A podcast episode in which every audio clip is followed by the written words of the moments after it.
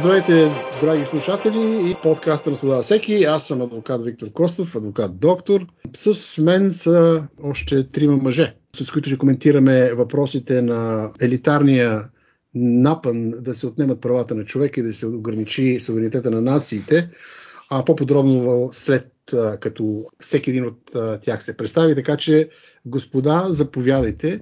Моля ви да се представите с името и с няколко изречения. Приятно ми, казвам се Тихомир Чергов. Работя в частната сфера, учил съм в а, няколко различни държави в чужбина и по принцип връзка с мен стана чрез Фейсбук, където имам сравнително популярен профил, макар и затворен. И където коментирам много често злободневни политически, обществени, философски и дори религиозни теми. Чудесно, благодаря ти. Аз съм Атанас Терзийски, преподавател съм в Плодивския университет. Докторантура завърших в Есен, Германия. Сега работя и също съм дописник на Свобода за всеки. Чудесно, благодаря ти, доктор Терзийски. И аз съм Атанас Димитров. За тези от вас, които следите подкаста на Свобода за всеки, вероятно съм познато има от последните няколко епизода поне. Съм бивш журналист, вишист в Англия по специалността активен борец за свобода и правда, колкото и патетично да звучи. Да, не е патетично, а необходимо звучи Атанасе. Благодаря на всичките за представянето. И сега да повторя отново темата, така както бяхме я задали първоначално. Давос и глобалния елит срещу суверените нации и човешките права. Аз съм запазил по-нататък един клип, който искам да пусна кратък аудиоклип за слушателите на един от тези хубавци, както ги нарече Атанас Димитров. Много хубава дума, българска хубавци. Тоест, когато кажеш, че някой е хубавец по този начин, ти нямаш предвид неговата физическа красота, а неговата умствена недоразвитост най-вероятно.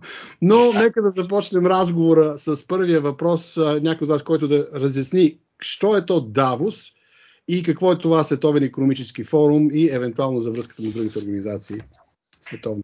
Ами, Давос е ежегодната среща на Световния економически форум, която се провежда в началото на януари всяка година и на която се среща световния политически, бизнес, технологичен и културен елит. Това така може би по-формалното описание, а реално е годишната среща на тези, които желаят да бъдат световно правителство. Да, точно казано. Годишна среща на, корп... на корпоративния интерес, чието планове са да, да замени ролята на държавите. Да, и откъде изличаме това техно, тяхно намерение, за което спомнаш? Ами от, от техните собствени изказвания, основно. Те не го крият. Те дори, а, аз съм забелязал, че имат тактика да, да изказват по-скандални тези, отколкото политиките, които искат да налагат. Това е така много, много стара тактика при преговорите. Казва, казва се, в момента ми, в момента ми бягаше термина, това е когато направиш някаква много скандална оферта на другата страна, за да може после да занижиш надолу, да му предложиш нещо, което е по-малко скандално и да му изглежда приемливо. Те това правят. Говорят някакви много, много скандални неща, после малко смекчават в реалните политики, за да могат хората да ги приемат. Да си кажат, ето, нали спечелихме нещо, не е чак толкова. Не ни карат директно да дадем гущери и, и насекоми, само ще ни отнемат телешкото. Значи печелиме нещо. Договорили сме се.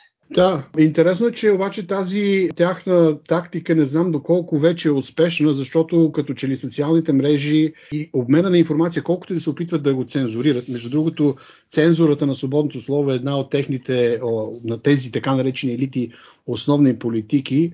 Доколкото виждаме, вече има реакция от страна на тези, които са обект на техните скандални виждания. В случая фермерите в цяла Европа са се надигнали на на стачки и на протести, включително доколкото видях и българските фермери. Наско, ти можеш да кажеш нещо по този въпрос? Следиш ли тази ситуация? И доколко реакцията на фермерите може да я видим като истинско осъзнаване, събуждане за това, че всъщност елитите в Давос а, имат а, буквално нечисти намерения. Да, според мен, формално погледнато, Давос е някакъв публичен форум за споделяне на идеи, дискусионна среда, нещо, което е нещо е като нашите академични разисквания. Абсолютно, абсолютно. Сега, нивото на, на дискусиите е доста по-низко, защото се проповядва само една гледна точка, но като цяло направим впечатление, че има добре балансирана представителност на, на, на световните нации и държавите. И аз някак си все още не мога да, да приема, че Давос е някакво свръхцентрално място, където се взимат решения. То, то са, просто се носи върху духа на, на новия мейнстрим и на, на новите идеи на политкоректността. Това е просто поредната медия, която ги прави тези неща. Сега, друг Добре, въпрос... не мислиш, че те са генератор на тази политкоректност и я насърчават или пък а, а, и двете неща? Едновременно са рожба на политкоректността, а са и същото време и поддръжник инициатор. Да, според мен са в, в същото направление. Значи те категорично основно не се отклоняват от, от мейнстрим разбиранията. И това до някъде е логично, защото самите държави се изпращат. Макар, че има много интересни изключения. А, точно на тази, тази годишната среща, нали, когато се подготвях за това интервю, разгледах а, един много интересен панел, който се казваше какво би се случило, ако републиканците вземат властта в Америка. И бяха поканили изключително свясни хора, по моя вкус, на републиканци, които много твърдо и категорично и ясно отговориха на много от поставените въпроси. Имаше един журналист от Wall Street Journal, който беше доста неадекватен и, приказваше клишета, които клишета бяха разбити. В този смисъл искам да кажа, че този форум Давос е много хубава медия, а защо той е завзет от тези идеи, това е друг въпрос, върху който може да отговорим. Що се отнася до земеделците, имам едно много голямо чудене. Аз ти си земеделец самия ти, за това да, може би ти си човек. Някои земеделски неща и, и се опитвам да, да разбера защо земеделието е толкова трудно, когато го правиш по, по моя начин. Но трябва да се каже, че тези земеделци, които стъчкуват, те дълги години бяха а, разлигавени от, от голямата държава с пари, което може да е част и от големия план. Това са така наречените субсидии. Точно така, да, субсидиите. И когато нали, ти спреш дозата на наркомана, той започва да, да изпада в агресия и във всякакви други а, чувства. И а, това е възможно да е, да е част от, от някакъв по-голям замисъл, нали, без да влизам в теории. Но като цяло аз а, не симпатизирам на 100% на, на земеделците. Най-малкото, защото знам, че става с много усилия всичко това, което се прави в земеделието. А особено... А, извинявам се, че ви прекъсвам. Може ли само една вметка, едно вметване на... Да, да, разбира се. Във връзка с това, което казахте за земеделците, до някъде съм съгласен, но все пак трябва да добавя, че в условията на глобален пазар, ако няма някакъв протекционизъм, тогава тези земеделци стават много уязвими за, за, за много по-големи економики, които заливат пазара. Затова мисля, че до някъде тези субсидии са нужни. Вече друг въпрос е дали не са прекалено големи. Те имат социална функция. Разбирам, но ако протекционизма е на толкова голяма скала като Европейски съюз, той чупи страшно много а, вътрешни и локални механизми а, на хората, Абсолютно. И след това, изградени. Да, и тази централизация, която е съветска, но с пари, а не с калашници, реално след това може да позволи да им каже, вижте какво е, сега ще ви спрем парите, ако не гледате штурци за да може населението да хапне штурци. Вижте штурците колко са хубави. Да. Нали? Така че имаме един а, елемент на, на социализация и на централизация заедно с тази социализация. Имаме два процеса. Проблема е, че, че субсидиите не идват от националната държава, нали, като защита на националния интерес, а идват да. от някакъв общество, от, идват от Брюксел. Това е проблема. Тук съм напълно съгласен. Да. Добре, а, аз към а, Атанас Димитров имам следния въпрос, който взимам от част от това, което Наско Терезийски каза. Ти съгласен ли си, че всъщност форума в Давос е много добър, но просто се е объркал по отношение на идеите, които изповядва? Наскоро в едно интервю доцент Сарийски от, от БАН, економист, беше направил един паралел, една съпоставка между това какво е бил Световния економически форум 70-те години, дори 80-те години и какво е той сега. И акцентът на това, което той каза е, че това, което е обърна внимание, че докато през 70-те и 80-те години е имало все пак така, обща штриха на пазарен конкурентен принцип, на пазарни идеи, които са били дискутирани в този форум, то в момента е изроден в нещо много странно, което включва, както и Тишо обърна внимание в началото, в, в него, в интродукцията за това какво е Давос, че на този форум в момента присъстват както бизнеси, така и хора, които са активно свързани с политиката, т.е. регулатори, т.е. имаме и бизнеса, и регулацията в едно, което... Нека, нека ги наречем брокери на власт.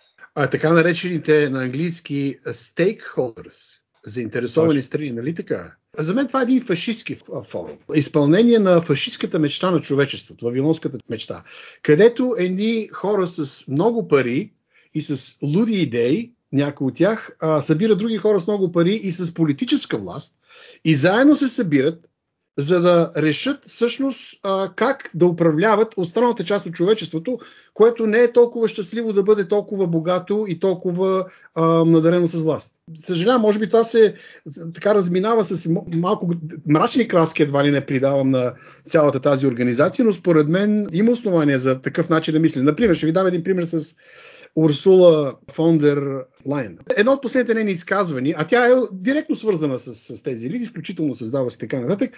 А, нейното последно изказване, което така беше широко тиражирано в малко по-консервативните кръгове, беше, че основният проблем сега дори не са климатичните промени, а преди всичко това е борбата с дезинформацията и мисинформацията. Което на практика означава, че те ще вкарат и в тази централизирана власт, която има, ще вкарат едно Министерство на истината, за да може да някой да обясни в крайна сметка кое е дезинформация, кое е мисинформация. И в крайна сметка това ще се окаже, че е тази информация, която не изтича от тях, от тези, които искат да управляват. Така че за мен дори само това изказване, взето като така пример, ми сочи за един по-тоталитарен и нечист който всъщност мотивира тези идеи. И си задавам следния въпрос. И може би някой от вас може да коментар. А дали всъщност поканата към тези консервативни републиканци, аз не съм гледал тяхното представяне, и да речем поканата към либертарианец, нов президент на Аржентина, економист и рок-китарист Хавиер Милей, който отправи една реч, която беше изцяло в защита на частната собственост, на ограничения централизъм. Много отношения. Не е просто трик, в който те да смекчат тона, тъй като са прекрачили някои граници и поради факта, че всъщност хората започват да се събуждат и да реагират на техния целенасочен тоталитаризъм. Подкрепям това, което каза, но искам да го, да го продължа в една подобна насока, малко по-различно. Това, което гледах на сайта им, за ключовите акценти, които те си ги определят, те са пет – изкуствен интелект, космос, международна сигурност, преход към нулев въглероден отпечатък и дезинформацията, нали, борбата с дезинформацията. Когато ние като хора към които са насочени всички тези глобални политики и всъщност ние вече усещаме, че се сваряваме и почваме да мрънкаме, но в същото време ние трябва да признаем някъде, че има трансгранични явления, като пътувания, чужди култури, технологиите, науката, храната, стоките, интернета. Всички тези трансгранични явления сочат към глобализма. И този глобализъм всъщност идва от купнежа на сърцата на хората към тези трансгранични явления. И сега, когато тези трансгранични явления започват да се случват, так появява се Международният економически форум и започва да командва как трябва да се подредат нещата. Обаче в същото време някакси доста липсва в общественото говорене консервативният поглед върху тези явления. Не е лоша науката, не е лош интернета, не е лош изкуственият интелект. Чистата информация не е лоша, но някак си искам да върна топката към нас, които сме консерватори, които виждаме, че се опичаме в някакъв момент и дали според вас виждате такава дупка и празнота в, в общественото говорене, включително и в консервативните а, мисли. Някак си ние сме останали на 19 век, когато са били класиците на консерватизма и на дясната държава и на свободата, а пък някак си ми се струва, че не оставяме съвсем адекватни на, на съвремието и тогава вече се появяват всички тези инженерни идеи. Как мислите върху, върху тая теза? Викторе? Ам, оставам на останалите гости да вземат думата, не искам да доминирам с моите отговори. Да, интересно ми е просто да, да чуя вашето мнение. Ами, аз не мисля, че тук става дума за противопоставяне между консерватизъм а, и социализъм. Не мисля, че толкова много става дума за идеология, колкото за технология. В смисъл, че това са хора, чиято цел е консолидирането на власт. А, не случайно в началото на разговора казахме, че цитирахме доцент как през 70-те години този форум е бил а, по-скоро с цел координация, докато сега с цел консолидация на, консолидация на власт и централизация. И за мен всякакви идеологически мантри са по-скоро постфактум. Те служат за, за обличане на този стремеж към консолидация на власт. А, така е, но все пак, а, както Съветския съюз, а, когато се изграждаше, стъпи върху едно технологично решение на времето си актуално, електрификация и съветска власт, правене на пътища, инфраструктура, беше вау. Всички казаха, ето това го прави Съветския съюз. Там е прогреса, там е истината. Така е, така съгласен, но веднага трябва да зададем въпроса на каква морална цена, на каква духовна цена. Точно така, а, точно така. И, това е, и, според мен това сравнение с Съветския съюз е много добро. Защото то, Съвет, сами Съветския съюз е роден от един глобалистичен безумен план интернационалистите. Знаеме там за кои интернационалисти го стартират този план. В тази връзка не виждаме ли, защото ти така ги до някъде а, се отнесе така любезно към форума по отношение на тяхната идеология, съгласно това, което Тихомир казва, че всъщност тяхната цел е една. Консолидация на власт, пък после ще видим каква идеология може да се вкара в цялата тази ситуация. При Съветския съюз не беше толкова, ако речем, че това е вярно разсъждение, толкова безидеологично, напротив, идеологията там беше движеща. Но някакси това, което за мен е важно и може би Наско Димитров да коментира, виждам същата, аз ги нарекох фашистски модел, защото точно това е консолидацията на, на власт, на корпоративната мощ, на парите и на властта на държавите, които са зашеметени от собствената власт една с друга. И фактически виждаме подобно отношение към така наречените маси, които не са елити които нямат този месиански комплекс да управляват. Защото, да речем, ако ние сме либертарианци, ако ние сме консерватори, ние консервираме човешките права. И аз ще ви дам пример след малко. Нека да, да покрия малко материал. На дясната ръка на Клаус Шваб какви геноцидни идиотщини говори. И това е някой, който очевидно има положение на влияние в идеологическата част. Така че Холодомора, убийствата на милиони, масови убийства, които вече не са убийства, а са статистика, което знаем от Съветския съюз и Съветския модел, този геноциден менталитет, можем ли да го открием някъде в генезиса? Това е моето приснение. На Давос, на елитите, които искат да управляват. И това може би и към Димитров е така насочено. Смятам, че определението ти, Виктор, че Давос започва да придобива един фашистски оттенък е много точно, защото аз в подготовката за този разговор си отделих няколкото ключови точки за дискусионните акценти, които имаше от различните говорители на форума. И примерно въпросният Милей, когато спомена аржентинския президент, целият негов акцент на речта му беше, може да синтезира като капиталът е единствената важна ценност. Нищо друго. Наско, извинявай, ще прекъсвам.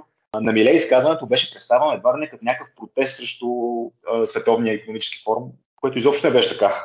Той беше в един хор с тях може би с малко, на малко по-различен музикален инструмент, но той беше част от оркестъра. Ами това потвърждава каквото и ти каза, Тишо, че да те перифразирам по начина, по който аз разбрах твоето изказване. Докараха си устно либерали, докараха си либертарианец. Маркетинга просто се смени. Смениха левите изказвания с десни изказвания, обаче целите и инструментите си остават абсолютно същите. Овластяване на две-три гигантски мегакорпорации във всеки, всяка една от големите индустрии, сфери економически, извинявайте, които да контролират абсолютно всичко. Нали, примерно в технологичната индустрия това са Amazon, Google, Microsoft, Alphabet. В финансовия сектор може да кажем BlackRock, JP Morgan и така нататък, още две-три големи. Pfizer и подобните в медицинската сфера. И имайки предвид изказването на Милей за капитала, където между другото имаше известна шизофрения, защото той хем подкрепяше директната економическа намеса за Украина, т.е. пакети с оръжия, прашни, което е против и концепцията на свободния пазар и на капитал, защото това е директна намеса в, в пазара. Обаче в същия момент апелира за свободен пазар. Но после добавиме и споменатата, мисля, че Атанас Терезийски спомена, имаше една журналистка от Wall Street Journal, която изказа нейното огромно притеснение, което формулира последния начин. Извадил съм цитата, преведен на български говоря за борбата с дезинформацията. Цитирам, не толкова отдавна ние, т.е. медиите, големите медии американски, притежавахме новините, ние бяхме пазители на портите и притежавахме фактите, прескачам малко напред, вече не е достатъчно просто да кажем, че това не е така в кавички. Само те коригирам в Wall Street Journal, там няма журналисти, там работят пропагандисти и политически активисти. Е, да, обаче обикновената публика не го знае това. Благодаря ти, Тихомира, че ни го напомняш, тъй като нали, Wall, Street Journal е, Wall Street Journal е име в а, журналистиката, ни е установен флагман. А и тук може би а, да поставим и, и въпроса по този начин. А, събрали сме се ние тук, а, говорим, аз нали, искам да започнем по-често да се срещаме и да говорим за консервативната съпротива която представляваме ние. Какво представлява тя и всъщност защо този разговор, който водим на български, в български контекст и условия, до каква степен е всъщност значение за България, за българите, за всеки един от нас. Аз ще поема топката след като чуя това ще е. Защото тук, като че ли в българската политика, например, имаме такива, те са смехотворни, всъщност и в американската политика вече много неща са смехотворни, ако не бяха толкова заплашителни, застрашителни като например господин Певски, който е в момента нали, начало на политическия процес на демокрацията. Имаме коалиция, която се отрича, че е коалиция, която е пълен абсурд.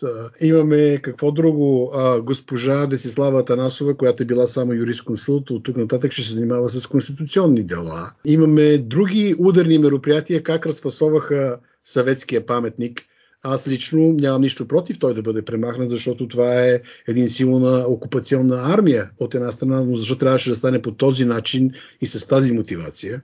Атанас писа статия по този въпрос и коментира нали, безкритичното включване в, в разграждането на този паметник. Така че какъв е за нас? Ние си имаме тук, специално в България, нашите си неща. Защо трябва да се въвличаме сега в Давос? Пък и българин, и централно европеец не е империалист, той не мисли за глобалните неща. Ние мислим за националната свобода. Това е националният идеал. Какво е? Ние, ние не се вличаме никъде. Нас ни въвличат и не ни питат изобщо. Това не е избор в случая, дали ще се въвлечем или не.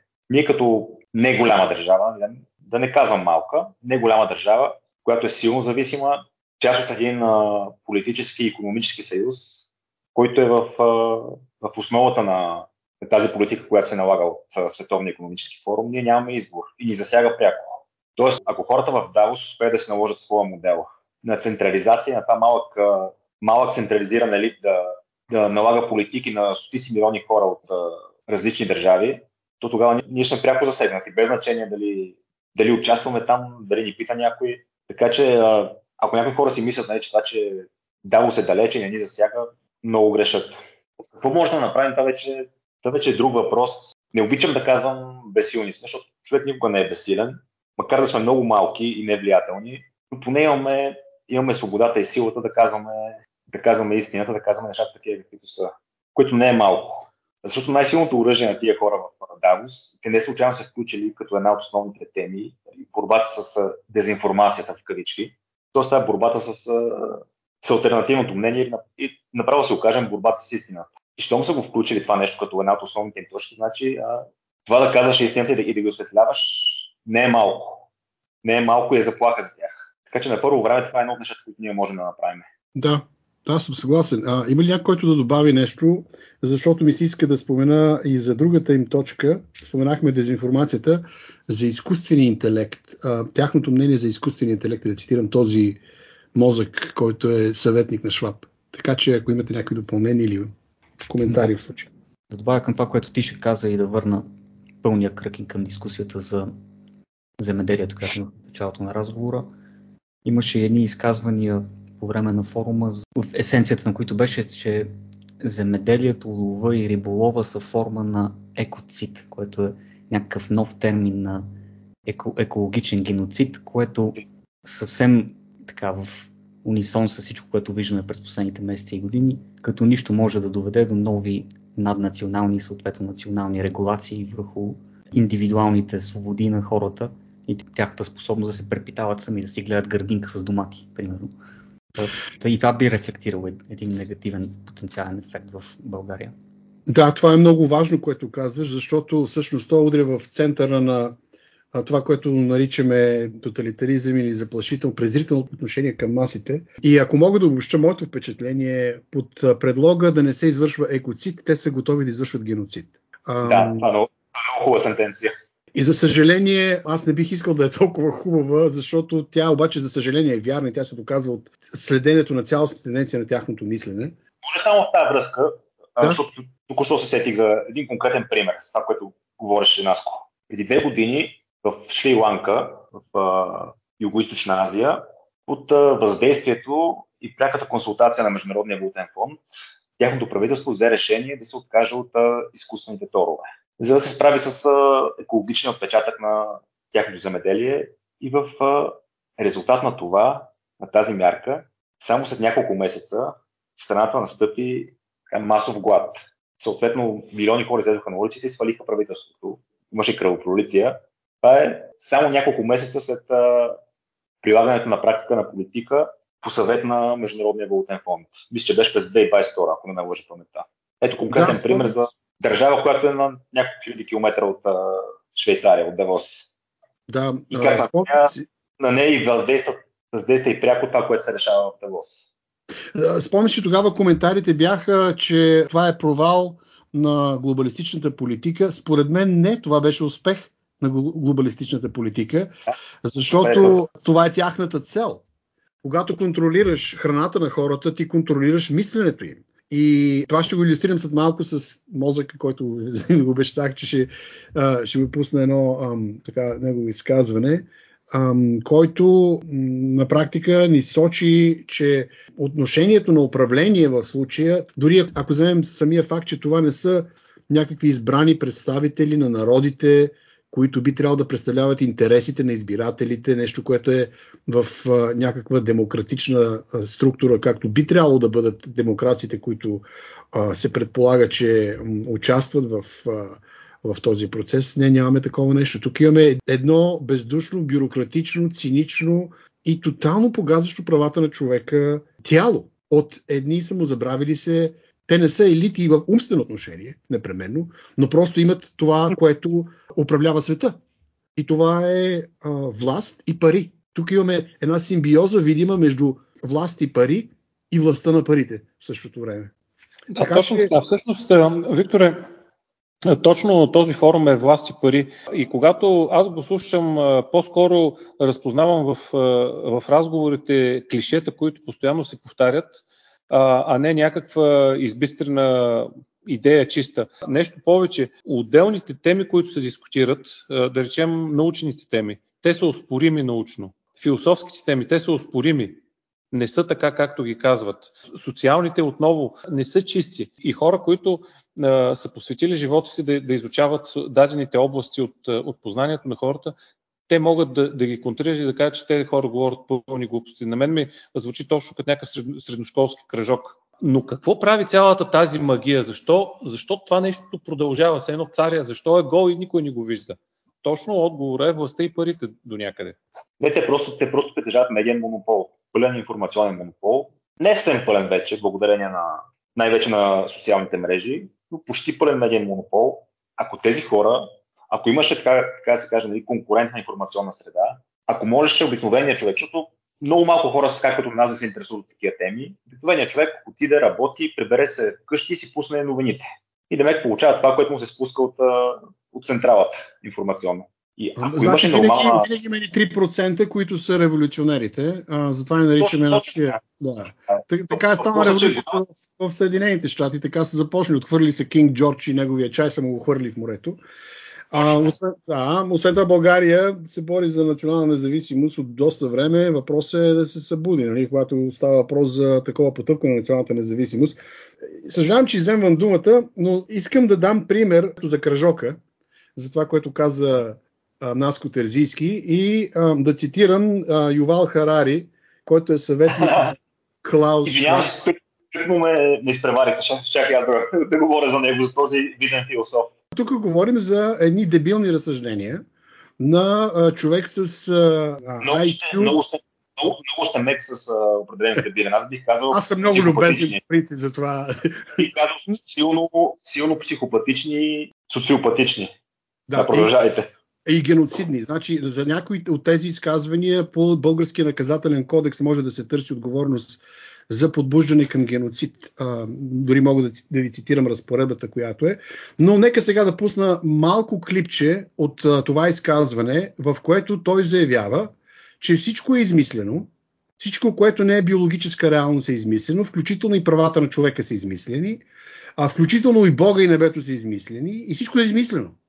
Само ако разпориш човека и му видиш дробовете и кръвта и сърцето, това е истина. И там няма да намериш човешки права. Нека само да ви пусна клипчето, за да стане ясно, че това е неговия глас и го цитирам него. It is not a biological reality. Just as jellyfish and woodpeckers and ostriches have no rights, Homo sapiens have no rights also. Take a human, cut him open, look inside, you find their blood, and you find the heart and lungs and kidneys, but you don't find there any rights. Така, а, мисля, че това, което пуснах на английски, аз ще го цитирам директно, за да стане ясно още веднъж за каква дебилщина тук се говори в мек, мекото изказване и за какво геноцидно отношение. Това, което той казва още веднъж на английски, ще го цитирам дословно, а, че той заявява при това, че всичко е измислено в религиозната сфера, Бог е измислен, небето е измислено, това са измислици, някакви хора са събрали си измислили неща. Така е в економическата сфера, казва той, така е в политическата сфера, така е и в правната сфера. И какво казва за човешките права? И в правната сфера, вземете за пример това, че днес повечето правни системи се основават на тази вяра в правата на човека. Това е директен цитат от него. Но правата на човека са точно като небето, точно като Бог. Това е просто история. Може да е много хубаво, да ви се иска да повярвате, но не е реалност. Това не е биологична реалност. Точно както медузите, штраусите и кълвачите нямат права, Homo sapiens, т.е. човека, също няма права. Вземете човек, разрежете го, погледнете вътре. Намираш кръвта, сърцето, белите дробове, бъбриците, но не намираш никакви права. Единственото място, където намирате права са в измислените истории, измислени от хората. Ювал Харари, дясна ръка на Клаус Шраб от Световния економически форум. А, мисля, че този цитат за всеки от третокласник нагоре говори сам за себе си, що за идеология е инкорпорирана в това корпоративно сборище, което е толкова префинено и толкова интелигентно изглежда, но в същото време а, се занимава с едни човеконенавистни теории. А, за Харари също така искам да цитирам и предишни негови изказвания, хората могат да бъдат хакнати както компютри.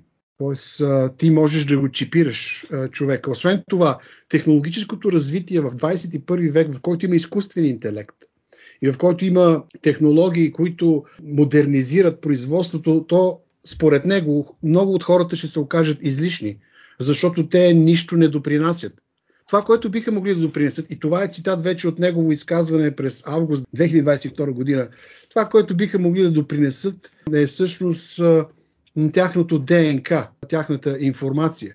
Но в същото време тези технологии все повече ги правят тези хора да не са необходими и което ще направи нещата така възможни тези хора да бъдат заменени. Това е август 22 година същия Ювал Харари, който е бездетен хомосексуалист, който живее в измисления свят това, че има съпруг. Но той има съпруг, човека е еврейн, живее в Израел, доколкото знаме и професор в някакъв от техните, един от техните университети.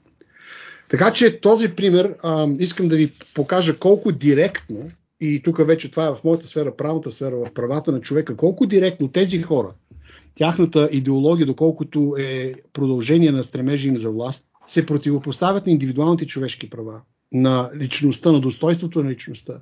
За тях хората са биологична маса, като медузите и като штраусите, които са малко по-развита висша форма. А, да си позволиш да го кажеш това нещо публично и не само това, ами да го демонстрираш, да го, да го парадираш, е буквално презрение към интелекта и към морала на цялото човечество. Независимо дали човечеството следва истината, която е Исус Христос, Божия син и спасението в него, или някаква друга религия, или някаква друга етична морална система, то на лице имаме един мизантроп, който всъщност се оказва е идеолога или пък говорителя на тази сбирка мизантропи, която не реагира на тези изказвания. Така че това е моята иллюстрация за идеологията. Аз специално Ивал Харари, тази негова философска теза, последното издание на Световния форум, Мога да опровергая в а, философски дебат с него точно за 5 секунди, без да използвам никакви думи. Просто ще отида, ще го фана за врата, той е дребничък доста, слабичък, ще го дигна във въздуха и като почна да вика за помощ, твоите човешки права, те са измислица. Те не са, те не са реални. Това, че имаш право, нали, че, че имаш права, че аз нямам право да те да упражнявам насилие на теб, това е просто измислица. Много бързо ще се съгласи, че тезата му всъщност е погрешна. И ще, и ще настоява, че има права и че не е просто някакъв а, наратив, както. Но ти, Тишо, той е, той е елита. Всички животни са равни, но някои са по-равни от другите. Той говори за другите, той не говори за себе си. Той човек е олицетворение на термина мидуит. Това са хора, които са нали, високо образовани, владеят много сложни думи, но са функционалният им интелект е под средното. Да, да, аз не случайно го наричам дебил, защото това е абсолютно изказване. Да твърдиш, че цялата история на човечеството, религиозна, духовните, той отрича наличието на духовна същност на човека, който правят всички атеисти, комунисти и сатанисти. Да. Тоест всичко е, злото е някаква измислица, не съществува добро и зло, няма морална система, а, и липсата на абсолюти, липсата на фундаментални, липсата на страх от Бога и дори ако искаш на неестествен страх от Бога за това, че един ден ще има съд, е заличена. И в един момент ти, когато си само една биологична маса, както в неговата измислена история, а, и обвиниш, че реалността е всъщност измислена история, на практика ти оправдаваш геноцид в името на екоцида. На практика. Така че те са една опасна организация в голямата си част от това, което разпространяват като и са заради властта и а, комбинацията с, с техните идеи. Чухме за. Значи, това беше за правата на човека. Коментирахме. Те дори за права на човека не говорят на този форум, между другото, тези точки, техни в сайта, които спомена Атанас Терзийски. Карбоновия въглероден отпечатък си ти и иска да те заличат, да се справя с въглеродния отпечатък. Дезинформацията вече покрихме. Стана ясно, че те са много притеснени и си го казват от това, че не могат да продължат да дезинформират те, а някой друг може да ги разкрие и трябва да се борят срещу това, като го наричат дезинформация. Така че, кое е останало от точките нас, ако можеш да ни припомниш, което трябва да ги изкоментираме? Космоса и международната сигурност. Да, международната сигурност се знаеме. Те са, обичат войната и обичат разпалването на войни. За космоса някой може ли да каже нещо? Или пък и за международната сигурност? Космоса е... Значи всичките тези точки, които ги виждаш, те имат директна препратка към а, един религиозен култ. Дезинформацията ти казва къде е истината, която трябва да се следва. Точно така. А, въглеродният отпечатък а, ти взима капитала и те прави беден. А, международната сигурност а, а, ти дава надежда кой ще те пази. А космоса е нещо като въжделение, надежда, нещо недостижимо, като бъдещето, като Е, това е тяхното цел. небе. Това е тяхното небе. Да. Това е тяхното небе. Да, да. И, и всъщност, като си помислиш, става една много хубава такава квази-библейска доктрина, в която всички тези елементи са, са, са стиковани. Точно, точно стават, стават квази-религия, където космоса е рая, тази тяхна псевдорелигия. Ами разкрихме ги. Аз а, така съм доволен, че в рамките само на 46 минути успяхме да а, покрием всичките им точки и да до голяма степен да ги разнищим а, в някои отношения. Разбира се, едно предаване може да го направи.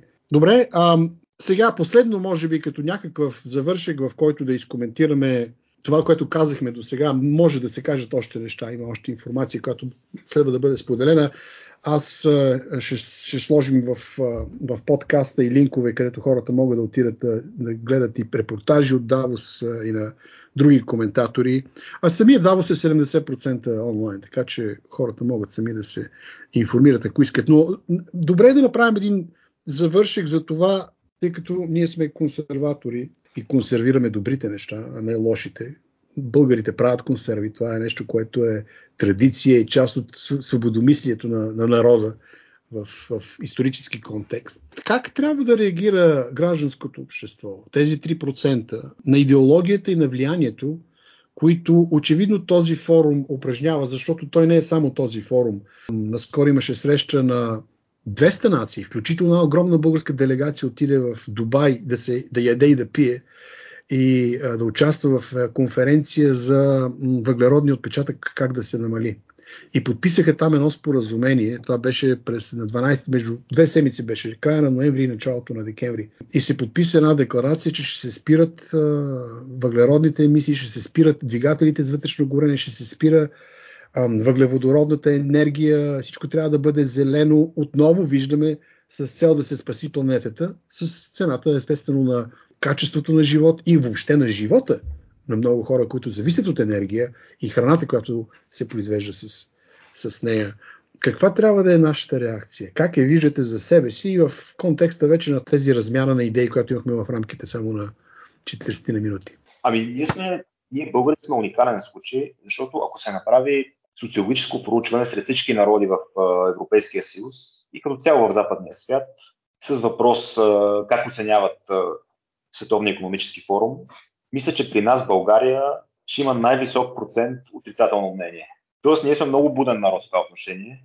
Обаче ще временно, ако се направи същото проучване сред правителствата, сред политическия елит, до каква, с въпрос до каква степен сте съгласни да спазвате препоръките и директивите на Международния економически форум, нашия политически елит ще бъде сред най-изпълнителните. И не мога да разбера къде се получава тази огромна дупка между мнението на народа и политиците, които същия този народ избира след това да го представляват. Аз, аз мога да кажа откъде. Аз мога да го и, и съм го коментирал и преди това нещо. Това е от, заради бутафорната демокрация. И това е поради факта, че когато имаш една демокрация, имаш реално избори, нали? не са непременно фалшифицирани, и избираш ни избраници, но след като избереш тези избраници, те отиват в парламента, качват се на, на, на червения килим и в един момент хора, които са обикновени хора, влизат в комисии за международни взаимоотношения, камерите на телевизията насочени към тях. И в един момент баба Марика с нейните, когато тя, тази народна представител или представител представлява, нейните тъжнения, тежения избледняват. Просто ти вече не представляваш народа, ти представляваш един политик, който участва в политиката. И хората, с, когато встъпва в взаимоотношения с външните сили, както казахме, България е част от международна общност и съюзи, които определено оказват влияние политическо, економическо и така нататък, тогава някакси ти трябва да избереш кого представляваш. Народа или големите пари, големите интереси. Мисля, че избор е много ясен и много лесен в тега, когато си в кабинета и когато си в Народното събрание. Така че това е моето обяснение. Предполагам, че не е единственото и е само частично, но аз не претендирам за изчерпателност. Някакви предложения от Наско Димитров? Аз го гледам от две гледни точки. Индивидуално какво може да направим и колективно какво можем да направим. Индивидуалното надали може да доведе до цялостна промяна, а пък за колективното нямам директен отговор какво може да се направи. Но на индивидуално ниво обичам да давам примера на Виктор Юго, който едно време по време на френската монархия пише една пиеса именувана Кралят се смее, Луаса Мюз, която е грешно изтълкувана от тогавашната монархична власт, че е критика срещу царя. Тя не е, защото шута на царя е основният герой и там други мотиви са в основата на пиесата, но тя бива забранена за период от 20 години и от колегията в литературните среди във Франция по това време съветват тяхния другар Виктор Юго да пусне една жалба към, към царя или там към правителството на царя и да, да се обясни, да каже, че, нали, защо тази пиеса всъщност не е трябвало да бъде канцелирана, да използвам тази нова модерна българска дума, защо тя също не е критика към царя, при което Викторио Го отговаря нещо от рода на няма как да пиша писмо на тази власт, тъй като аз я приемам за нелегитимно.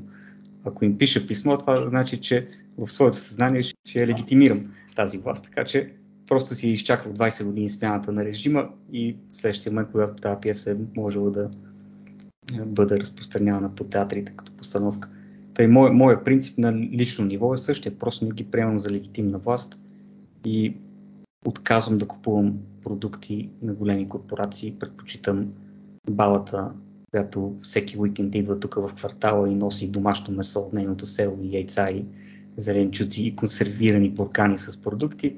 И горе-долу мога така да се изхранвам, като влизам два пъти в годината в супермаркет. Нали, един това, е, това е мини съпротива на лично. Внимавай, внимавай, че а, като пазаруваш така от бабата, извършваш екоцид. Има, имаш своя принос от екоцида. Да, този термин го няма в моя речник на български язик, така че не знам какво значи. Аргумента не го приемам. Наско Терзийски. В насока глобализъм, глобални тенденции, бих искал да добавя, че липсва адекватно говорене по тази тема. Ключовите думи, които са избрали от Давос, не са лоши, те не са нарицателно, но те толкова е извратено говоренето по тях, че вече звучат нечистоплътно на консерватора, който има, има желание да се съпротивлява. Разбира се, там много неща се смесват. Смесва се локалната екология с глобалните екологични теории, смесват се много неща. И в тази мешавица те си инженират своя вектор, според който искат да доведат населението някъде, понеже населението са овце и трябва да бъдат доведени. Та единият а, вектор на разсъждение и на, и на работа, който на мен ми се струва, е а, да се сътвори съдържание и консервативно говорене върху глобални теми. А вторият а, вектор на разсъждение и на борба е да се внесе в този форум, в диалога, в изобщо цялата медийна информация идеята за локалното. Идеята за малката общност, за малката държава, за личната отговорност, за личния пример и, и тези неща да бъдат насърчени. И когато тези два вектора са, са спазват и информацията по тях бъде предоставена на хората, аз съм убеден, че те ще бъдат съблазнителни до много хора. Защото ако в ума на консерватора е леле в Давос са много силни, леле в Давос не мислят злото, ами ако беше така, те ще да са го направили. Очевидно нещо ги спира. Очевидно има процеси, които не са само това, което те измислят. Не сме инженирани до край. Тоест, има съпротива, има Господ, но ние трябва адекватно да, да влезнем в тези тематики и да ги дъвчим и да говорим и да говорим. Добре е да хванем космоса, да говорим за космоса. Консервативен космос. Това не е оксиморон. Може да се говори много. Но... И за плоската се... земя трябва да говорим. Ако говорим за консервативен космос, трябва да говорим за плоската земя. Аз, аз, нямам, аз нямам проблеми да говорим за плоската земя. Нека да се добавят тия теми и в крайна сметка ние да не се самоцензурираме или пък а, ние да казваме къде е истината, а просто да ги добавяме. И истината нека сама да си намери пътя. Две изречения от а, Тихомир Чергов и аз ще обобща накрая и с което ще приключим най-вероятно, ако няма някаква блиц смисъл, която да искате да споделите. А, значи, още, още преди да ми дадеш думата, аз почти бях готов да прекъсна предишния събеседник, за да кажа, че ти съм изключително съгласен с нещо, което каза. И това може би трябва да е квинтесенцията на целия разговор. Той каза, че ако ние хората сме загубили битката в умовете си, значи ние предварително сме обречени. И затова е много важно да знаем, че, да, да осъзнаваме, че, че колкото и да сме, да изглеждаме привидно, нали, по, по-слаби по-малки от, от това също, което сме се изправили, че битка има и ние имаме шанс. Не трябва да я губим в умовете си тази битка. Не трябва да се оплакваме, да мрънкаме. Всеки му според силите му, според възможностите му, с думи, с слово, но не трябва да има примиренческо отношение. Никакъв случай. Да. И включително и с а, анализи като нашия и съответно с а, оценка. Значи аз а, мога да кажа следното нещо. От една страна нашия разговор е, показва, че търсим някаква съпротива. От друга страна аз съм възмутен от Давос, от начина на тяхното говорене. Аз не искам да участвам в техните планове, защото те планират зли неща. И това не го казвам като консерватор или като християнин, казвам го като човек. И разбира се, за мен от професионална гледна точка, при тях отсъстват две неща, които те заместват. При тях отсъстват човешките права, индивидуалните човешки права. Всеки човек е суверенен и Божие творение, затова има достоинство, което за тях не означава нищо. За тях хората са медузи. Затова в техния разговор няма да участвам. Въпросът е какъв е да е разговора, но какъвто и да е разговора, те трябва да се съобразят с факта, че има национални а, държави, че има народи, че има индивидуални личности, че има общества. И аз бих казал 3D. Децентрализация, децифровизация и деглобализация. Това е което ще гарантира достоинството на човека, достоинството на малката общност, достоинството на мястото, в което живее, без да дойде някой от някъде си и да му каже ти вече си заразен с COVID и а, трябва да носиш маска или нещо от този сорт. Давам някакъв такъв общ пример. Или ти не можеш да си отглеждаш домати, защото пречиш на нас, пречиш ни на нас, защото ти съществуваш. Не искаме земя с много по-малко хора. Това може да бъде като девиз на локализма. Трите дъта. Децентрализация, децифровизация, деглобализация. Деглобализация, да. да. А, Атанас Терзийски знае, аз съм го казвал и преди това нещо, но сега мисля, че е добре да се посочи. Атанас Димитров, имаш ли едно изречение, което да кажеш преди да приключим? Нямам коментар. Нямаш коментар. Нямаш коментар. Ами аз мисля, че това беше добра съпротива, добра консервативна съпротива срещу този натиск на вавилонската система, на вавилонския дух, който идва от Давос и от свързаните с тях организации, тази власт на парите и на властта, властта на парите и властта на държавната власт, срещу властта на словото, срещу властта на свободната мисъл, срещу властта на истината, за която ние заставаме като консерватори. Благодаря на Тихомир Чергов, на Атанас Димитров и на Атанас Терзийски. Аз съм адвокат доктор Виктор Костов. Посетете сайта ни свободавасеки.com. Там има и статия от разследващия журналист Алекс Нюман специално за тази конференция за премахване на горивата и на енергията на народите, която ви споменах. А, може да прочетете и други статии. Ако можете да, да, да бъдете спомоществовател, добре сте дошли. свободавасеки.com. Ние бяхме в подкаста на Свобода Всеки. Господа, още веднъж благодаря ви и на слушателите до нови срещи.